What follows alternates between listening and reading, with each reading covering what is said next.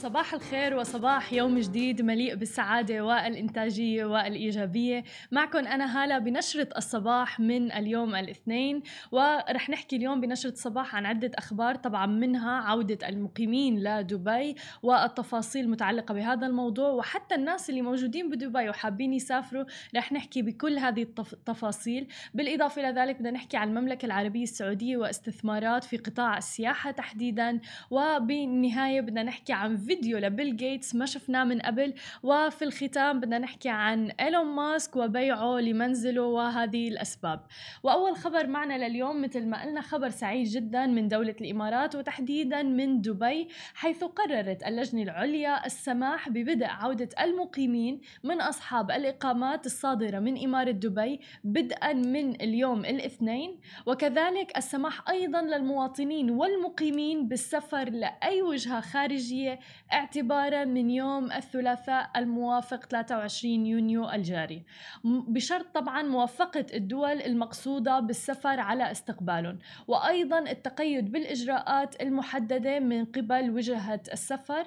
آه، بالإضافة إلى ذلك قررت اللجنة بدء في استقبال الزوار وأيضا السياح القادمين لدبي. اعتبارا رح يكون هذا الموضوع من 7 يوليو 2020 هلا بالنسبة للمقيمين الراغبين بالعودة إلى دبي يجب على المقيم بس فقط تعبئة نموذج للإفصاح الصحي قبل السفر من الجهة القادم منها للتأكد من خلوه من أي أعراض صحية بتشير لإمكانية الإصابة بفيروس كوفيد 19 ويحق لشركة طبعا الطيران رفض السفر للمسافر في حال وجود أي أعراض مرتبطة بفيروس كورونا. ولدى الوصول رح يتم إجراء فحص كورونا لجميع المقيمين المواطنين عند عودتهم لمطارات دبي إضافة إلى ضرورة التأكد من تسجيل كل مقيم لدى عودته وقبل مغادرته لمبنى المطار لكل بياناته كاملة في تطبيق كوفيد 19 DXB الذكي. ورح يكون أيضا إلزاما على المقيم القادم إلى دبي عدم مغادرة المنزل لحين ظهور نتيجة الفحص طبعا فحص فيروس كورونا. في حال ثبوت إصابته بفيروس كورونا وكانت النتيجة إيجابية يتوجب عليه العزل المنزلي لمدة 14 يوما. هلا في ناس عم تسأل إنه للمقيمين اللي ساكنين بسكن مشترك مثلا أو بسكنات ذات كثافة عالية. بهذه الحالات وبحال ثبوت إصابتهم بفيروس كورونا وكانت النتيجة إيجابية يجب عليهم العزل المؤسسي ويتكفل صاحب العمل بتوفير العزل المؤسسي. هلا بالنسبة لاشتراطات السفر للمواطنين والمقيمين إلى الخارج واللي حابين يسافروا فعليهم أيضا تعبئة نموذج الإفصاح الصحي قبل السفر للتأكد من خلو المسافر من أعراض كوفيد 19 ويحق طبعا لشركة الطيران رفض سفر المسافر في حال وجود أي أعراض صحية مرتبطة بفيروس كورونا. عند عودتهم إلى الدولة سيكون عليهم طبعا عمل فحص كورونا عند الوصول أيضا إلى مطارات دبي والتأكد من تحميل تطبيق كوفيد 19 DXB وتسجيل كل بياناتهم فيه.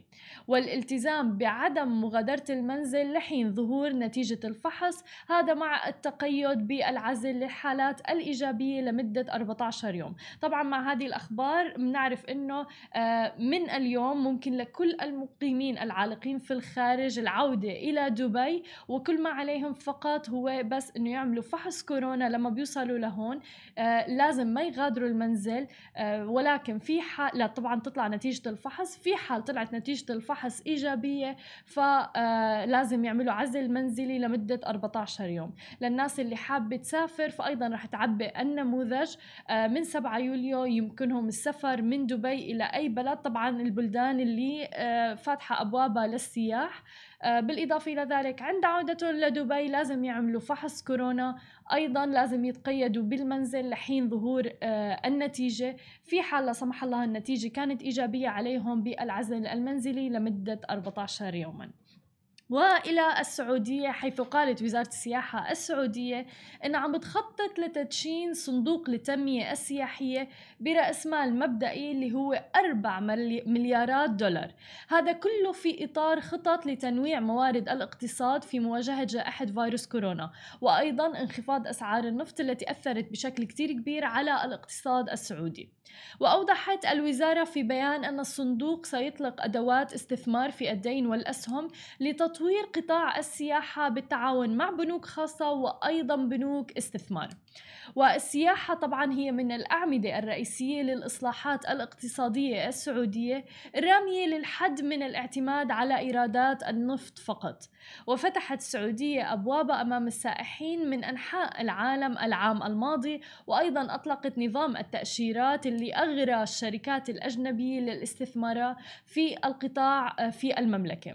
والآن تأمل المملكة أن يسهم بأكثر من 10% قطاع السياحة من الناتج المحلي الإجمالي بحلول عام 2030 ارتفاعا من 3% حاليا. ولكن يتوقع المحللون انكماشا اقتصاديا شديدا في السعودية هذا العام بسبب تداعيات إجراءات احتواء فيروس كورونا والانخفاض الحاد لإيرادات النفط. طبعا يعني كل اقتصادات العالم تأثرت بشكل كتير كبير مع تداعيات فيروس كورونا السلبية. ولا شك أنه المملكة العربية السعودية والعديد من الدول في المنطقة العربية أيضا وحول العالم تأثروا بتداعيات هذا الوباء.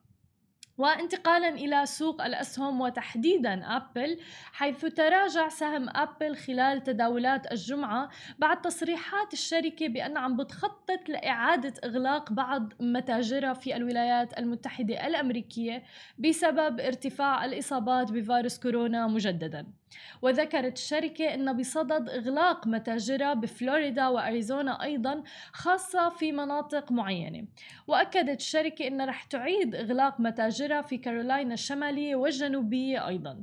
وذلك مع ظهور العديد والمزيد من الإصابات بفيروس كورونا المستجد.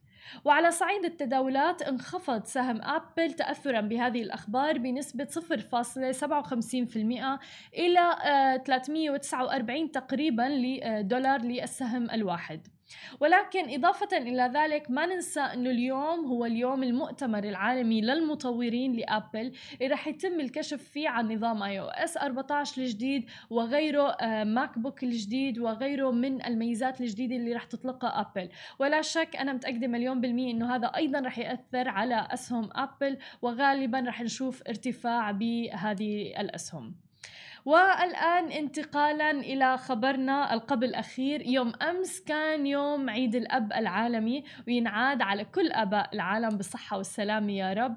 وبهالمناسبة عايدت جينيفر جيتس والدها بيل جيتس مؤسس شركة مايكروسوفت اللي بيبلغ من العمر 64 عام وثروته تقدر بحوالي 108 مليار دولار. ونشرت فيديو طريف وكان كتير مهضوم إلهم عبر منصة تيك توك وهن عم بيرقصوا بمناسبة عيد الأب. خلينا نشوفه سوا.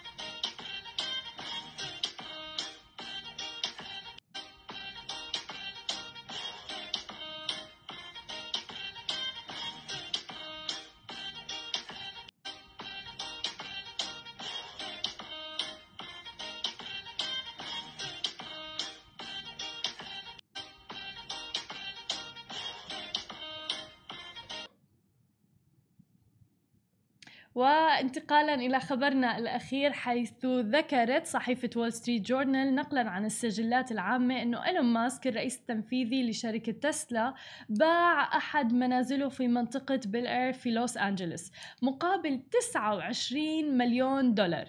طبعا في وقت سابق قال إيلون ماسك بتغريدة له تقريبا كانت بواحد مايو إنه هو عم ببيع جميع ممتلكاته المادية تقريبا وما راح يكون ما راح يمتلك أي منزل ابدا.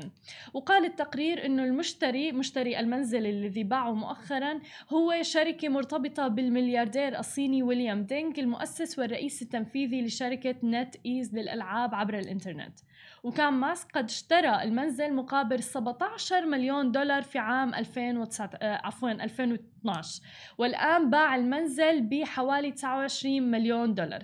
طبعا برأي إيلون ماسك إنه هو بده يعيش حياة بسيطة جدا يبيع كل ممتلكاته الموجودة على كوكب الأرض ويركز على رحلته للمريخ.